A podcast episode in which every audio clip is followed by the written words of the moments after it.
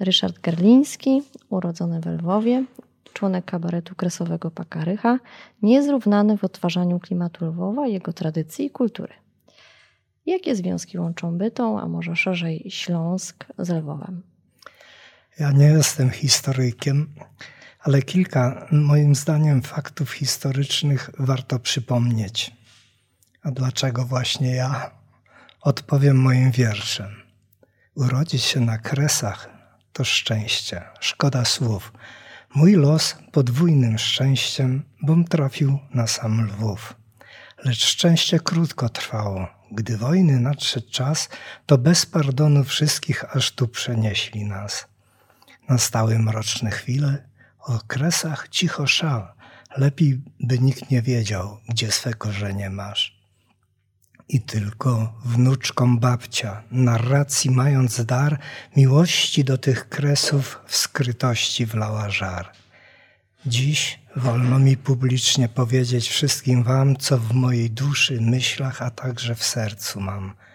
Więc teraz się wywnętrzę. Słuchaczu, litość miej, nie sądź mnie zbyt surowo, wysłuchać wszystko chciej. Związków Śląska z Lwowem jest wiele. Ja przytoczę tylko niektóre, te, które znam i uważam za ważne. Na cmentarzu Łyczakowskim we Lwowie jest pochowany Ślązak. Nazywał się Jan Niemiec. Pochodził ze Śląska, studiował na uniwersytetach w Wienie i w Bernie, a kiedy osiadł we Lwowie, stał się jego wielkim patriotą. W czasie walk o Lwów w 1918 roku stracił 2 synów oraz ukochaną żonę, a sam został ranny. W roku 1919 napisał sztukę dla młodzieży gimnazjalnej pod tytułem Obrona Lwowa, którą wystawił Teatr Wielki we Lwowie.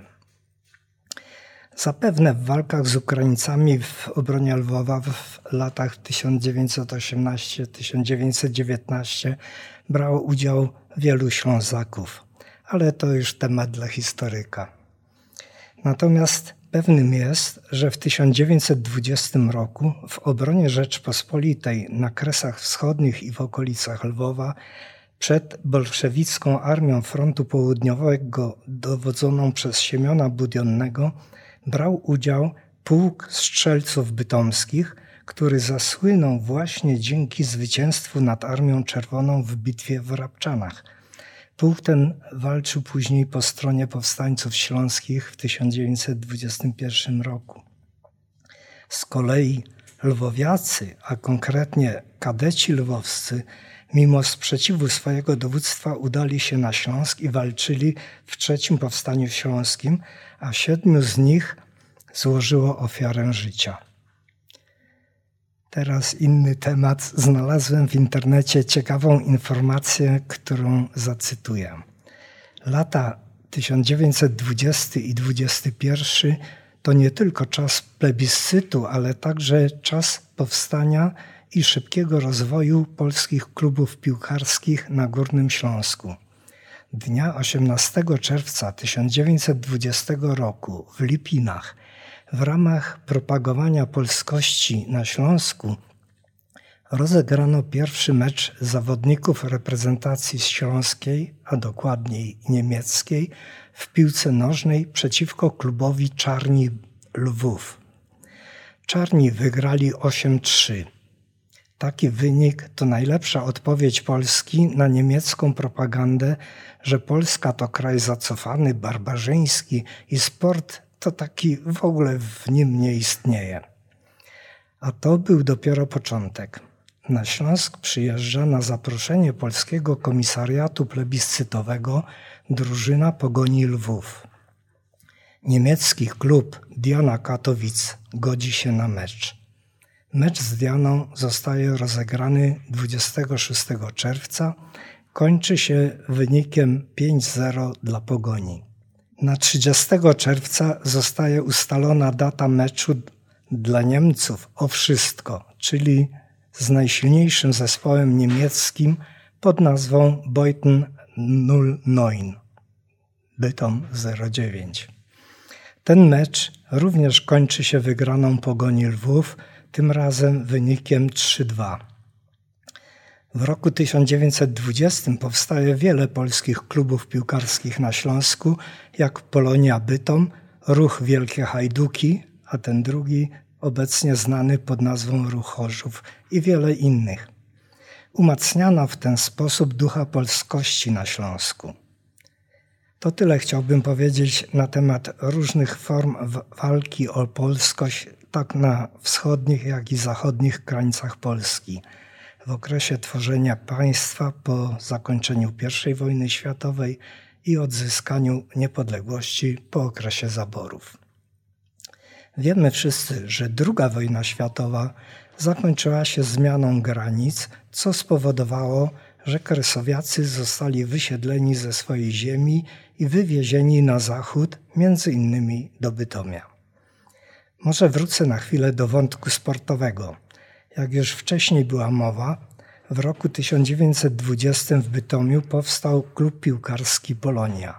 Niestety przetrwał on tylko 2 lata i dopiero w 1945 roku został reaktywowany. Ze względu na udział w klubie wielu lwowiaków, zawodników Pogoni Lwów, klub odziedziczył herb i barwy Pogoni Lwów, a nazwę Polonia przyjął od przedwojennego towarzystwa sportowego działającego w Bytomiu.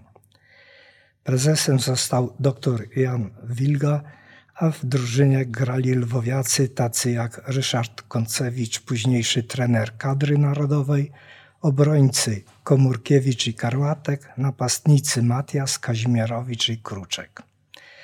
To tyle o sporcie, a teraz kilka słów o kulturze.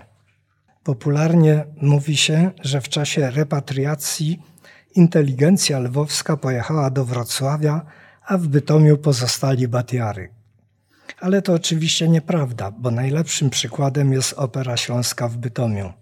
Zespół utworzony i kierowany przez Adama Didura, absolwenta Lwowskiej Akademii Muzycznej, składał się z młodych, utalentowanych artystów, w większości pochodzących z opery lwowskiej.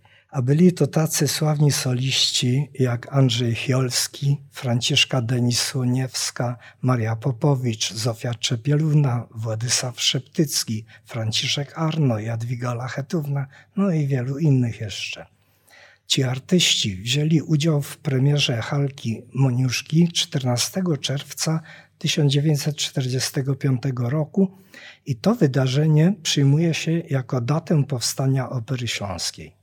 Jak widać, wpływ lwowiaków na życie w Bytomiu po II wojnie światowej jest znaczny, bo przecież w różnych dziedzinach gospodarki inżynierowie i inni fachowcy mieli swój niewątpliwy udział i zasługi. Trudno to wszystkich wymieniać. Warto jednak przypomnieć, że wielu bytomian bardzo ciepło wspomina swojego nauczyciela w szkole czy profesora na uczelni, który był lwowiakiem. Wspomnę jeszcze, jak znakomici ludzie pochodzący z Lwowa i z Kresów znaleźli się po wojnie w Bytomiu. Tu żyli i są nadal w naszej pamięci. Pan Władysław Szponar, lwowiak, postanowił już w latach 90. ubiegłego wieku odszukać groby obrońców Lwowa. Z ponad 2000 udokumentowanych obrońców odnalazł groby ponad 800 rozsianych po Polsce i nie tylko, z czego 88 pochowanych jest w Bytomiu. Władek Szponar mówił o tym w programie telewizji Katowice pod tytułem „Oj nie ma jak Lwów” w 1995 roku. I o jeszcze jednym wielkim człowieku, tym razem z Tarnopola, chcę wspomnieć. To Piotr Woźniak, patron jednej z bytomskich ulic. Posłuszę się wiadomościami z miesięcznika Rynek 7, który ukazał się w lutym 2013 roku. Piotr Woźniak urodził się w 1912 roku na Podolu. Z wykształcenia był nauczycielem, doktorem historii. Brał udział w kampanii wrześniowej. Został aresztowany przez NKWD, ale udało mu się zbiec. Działał w Armii Krajowej, a w 1941 roku został szefem drugiego oddziału sztabu Tarnopolskiego Okręgu AK. Nawiasem dodam, że w oddziale AK w Tarnopolu działali rodzice mojej żony, Michalina i Jan Szornalowie, u których już po wojnie w Bytomiu Piotr Woźniak często bywał. Za działalność akowską w latach powojennych był aresztowany, torturowany i dwukrotnie skazany na śmierć. Jednak udało mu się przetrwać dzienniki amnestią. W 1980 roku wraz z Zenonem Pigoniem założył Niezależny Samorządny Związek Zawodowy Solidarność Ziemi Bytomskiej. Swoje dzieje opisał w książce pod tytułem Zapluty karzeł reakcji wspomnienia akowca z więzień w PRL. Książka ta ukazała się po raz pierwszy w 1980 roku w Londynie. Piotr Woźniak zmarł w 1988 roku. Został pochowany na cmentarzu Mater Dolorosa. A jaki udział dzisiaj mają Kresowiacy w życiu Bytomia? Niewątpliwie wiele osób mieszkających w Bytomiu, a mających korzenie kresowe, zasłużyło się dla Bytomia, zdobywając zaszczytne miejsca swoją działalnością. Trudno wymienić wszystkich, dlatego pozwolę sobie na wspomnienie osób z mojego najbliższego otoczenia. Znany śląski filmowiec, dokumentalista Mieczysław Szemalikowski, urodzony we Lwowie, od dzieciństwa mieszkający w Bytomiu, jako że przesiedlony został jak wszyscy w 1945 roku. Pierwszym jego zawodem było górnictwo. Na kopalni dosłużył się funkcji sztygara. Za jedną z pierwszych wypłat kupił sobie kamerę filmową, po czym założył w Bytomiu amatorski klub filmowy. I w 1958 roku nakręcił swój pierwszy amatorski film pod tytułem Ogrodzieniec. W 1966 roku powstał jego słynny film Szałamaje o górniczej orkiestrze kopalni Rozbark grającej na tych instrumentach. Chyba była to jedyna w Polsce taka orkiestra. Film Szałamaje uzyskał wiele nagród na licznych festiwalach twórczości filmowej. 2 lata później na kopalni Szambierki nakręcił film Sztygar, w perfekcyjny sposób ukazujący tajniki duszy starego górnika, ponieważ on sam też przecież był sztygarem. Kolejnym związanym z Bytomiem był film pod tytułem Opera Śląska. Miecio, pozwolę sobie tak powiedzieć, bo jesteśmy przyjaciółmi, od dzieciństwa chodził do opery, gdzie pracowali znajomi jego mamy jeszcze z Lwowa. Miał możliwość przebywania za kulisami, więc poznawał pracę całego zespołu od podstaw. Zaowocowało to później przy realizacji filmu o tej jakże wielce zasłużonej dla kultury instytucji. Film zdobył wiele nagród i wspaniale promuje miasto Bytom. Kolejną ważną dla mnie i dla Bytomia osobą jest mój ojciec, Henryk Gerliński. Po tułaczce wojennej i osiedleniu się w Bytomiu moi rodzice poza obowiązkami zawodowymi zajęli się działalnością społeczną. W 1951 roku wraz z kilkoma pasjonatami utworzyli bytomski oddział Polskiego Towarzystwa Turystyczno-Krajoznawczego. Oboje rodzice zdobyli uprawnienia przewodników i przodowników turystyki górskiej i nizinnej, działali w komisjach ochrony zabytków i ochrony przyrody.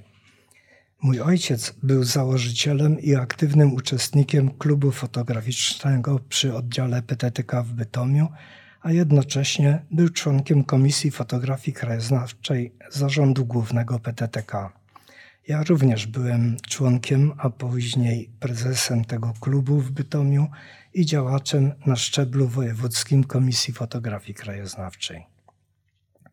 Mój ojciec był również pomysłodawcą i organizatorem pierwszej po wojnie wystawy fotografii krajoznawczej pod tytułem Pieśń o ziemi naszej. Wystawa zgromadziła ponad 1000 prac i wystawiana była w kilkudziesięciu miastach, równocześnie promując Bytom. Muszę się też pochwalić, że to mój ojciec jest odkrywcą piwnic z Góry Wodów.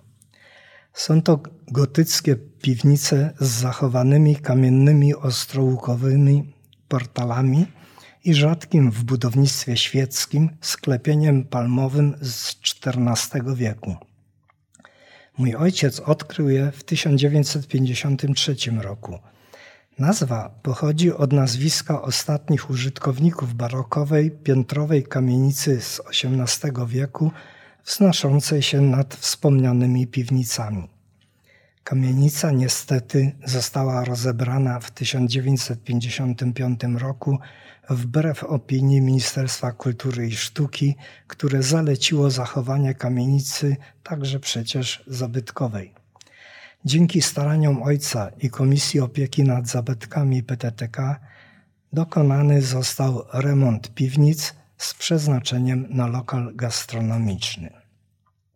Kolejną promocją Bytomia jest książka napisana przez mojego ojca, Henryka Gerlińskiego, pod tytułem Bytom, a służąca przewodnikom oprowadzającym wycieczki po Bytomiu jako kompendium wiedzy o Bytomiu od jego powstania do lat 80. XX wieku. Chciałbym wspomnieć jeszcze o jednym fenomenie Bytomia związanym z Kresami. Otóż nie ma w Polsce drugiej miejscowości, gdzie funkcjonowałoby równocześnie 5 zespołów z repertuarem lwowskim. Dokładniej mówiąc 4 zespoły i 1 indywidualnie prezentujący się artysta. A były to w kolejności powstawania. Lwowski Kabaret Pacałycha z tymczasową siedzibą w Bytomiu, Bajbus, indywidualnie występujący Kazimierz Tarnawski, Teatrzyk Mały Bez Granic, Kabaret Kresowy Pakarycha i Dyligentne Batiary. No właśnie, prowadzi Pan od wielu lat Kabaret Kresowy Pakarycha. Może Pan powiedzieć kilka słów o działalności zespołu? Na naszej stronie na Facebooku napisaliśmy, że Kabaret Kresowy Pakarycha powstał w kwietniu 2002 roku. Od tego czasu prowadzi działalność artystyczną mającą na celu przypomnienie tym, którzy pamiętają i zaprezentowanie tym, którzy urodzili się później, historii i kultury Kresów Południowo-Wschodnich, a Lwowa przede wszystkim.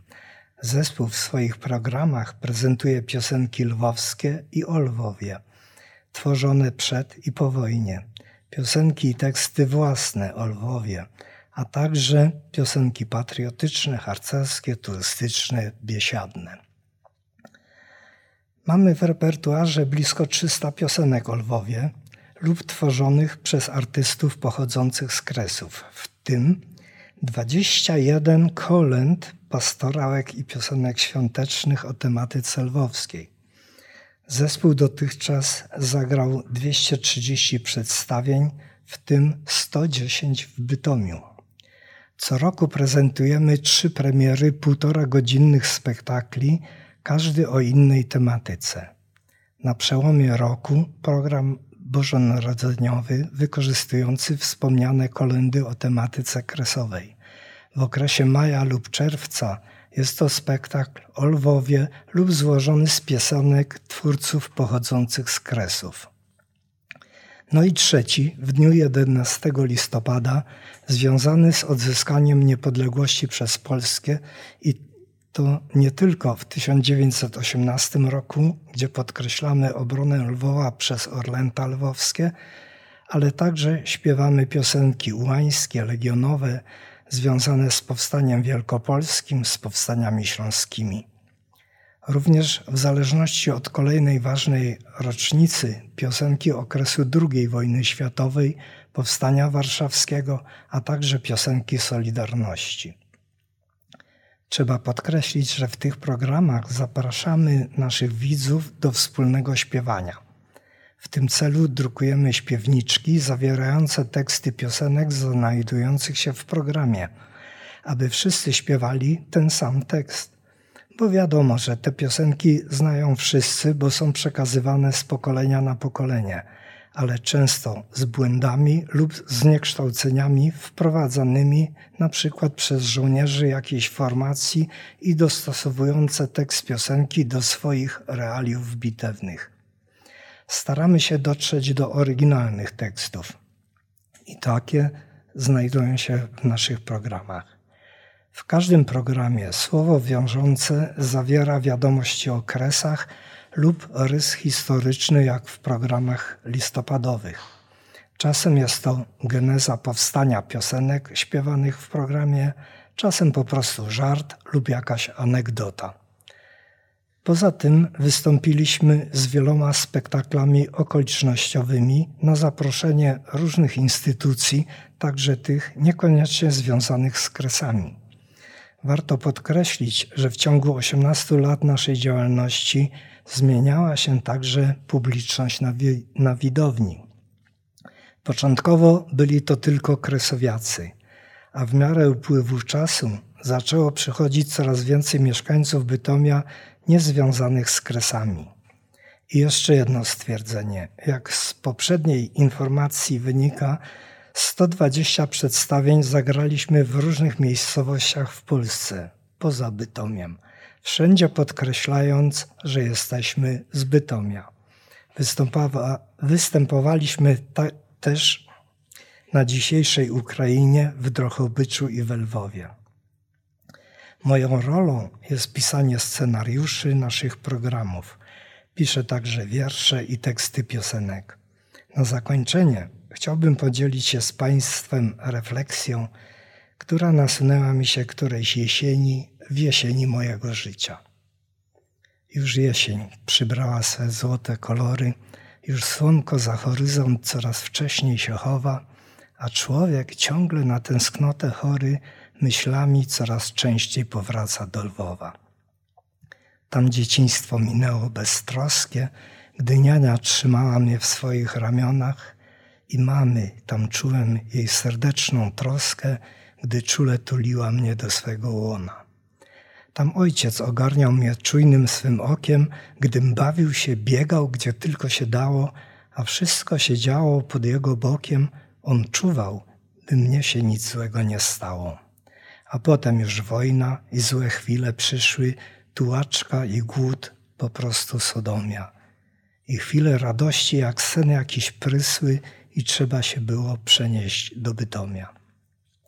Tu młodość minęła wśród kolegów grona, potem praca do samej emerytury i w sumie niewiele zostało już po nas, niedługo zaśpiewają nam anielskie chóry.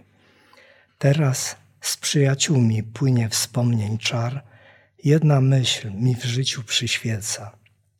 Artystyczny dostał mi się dar, niech uczucia wam w sercu roznieca.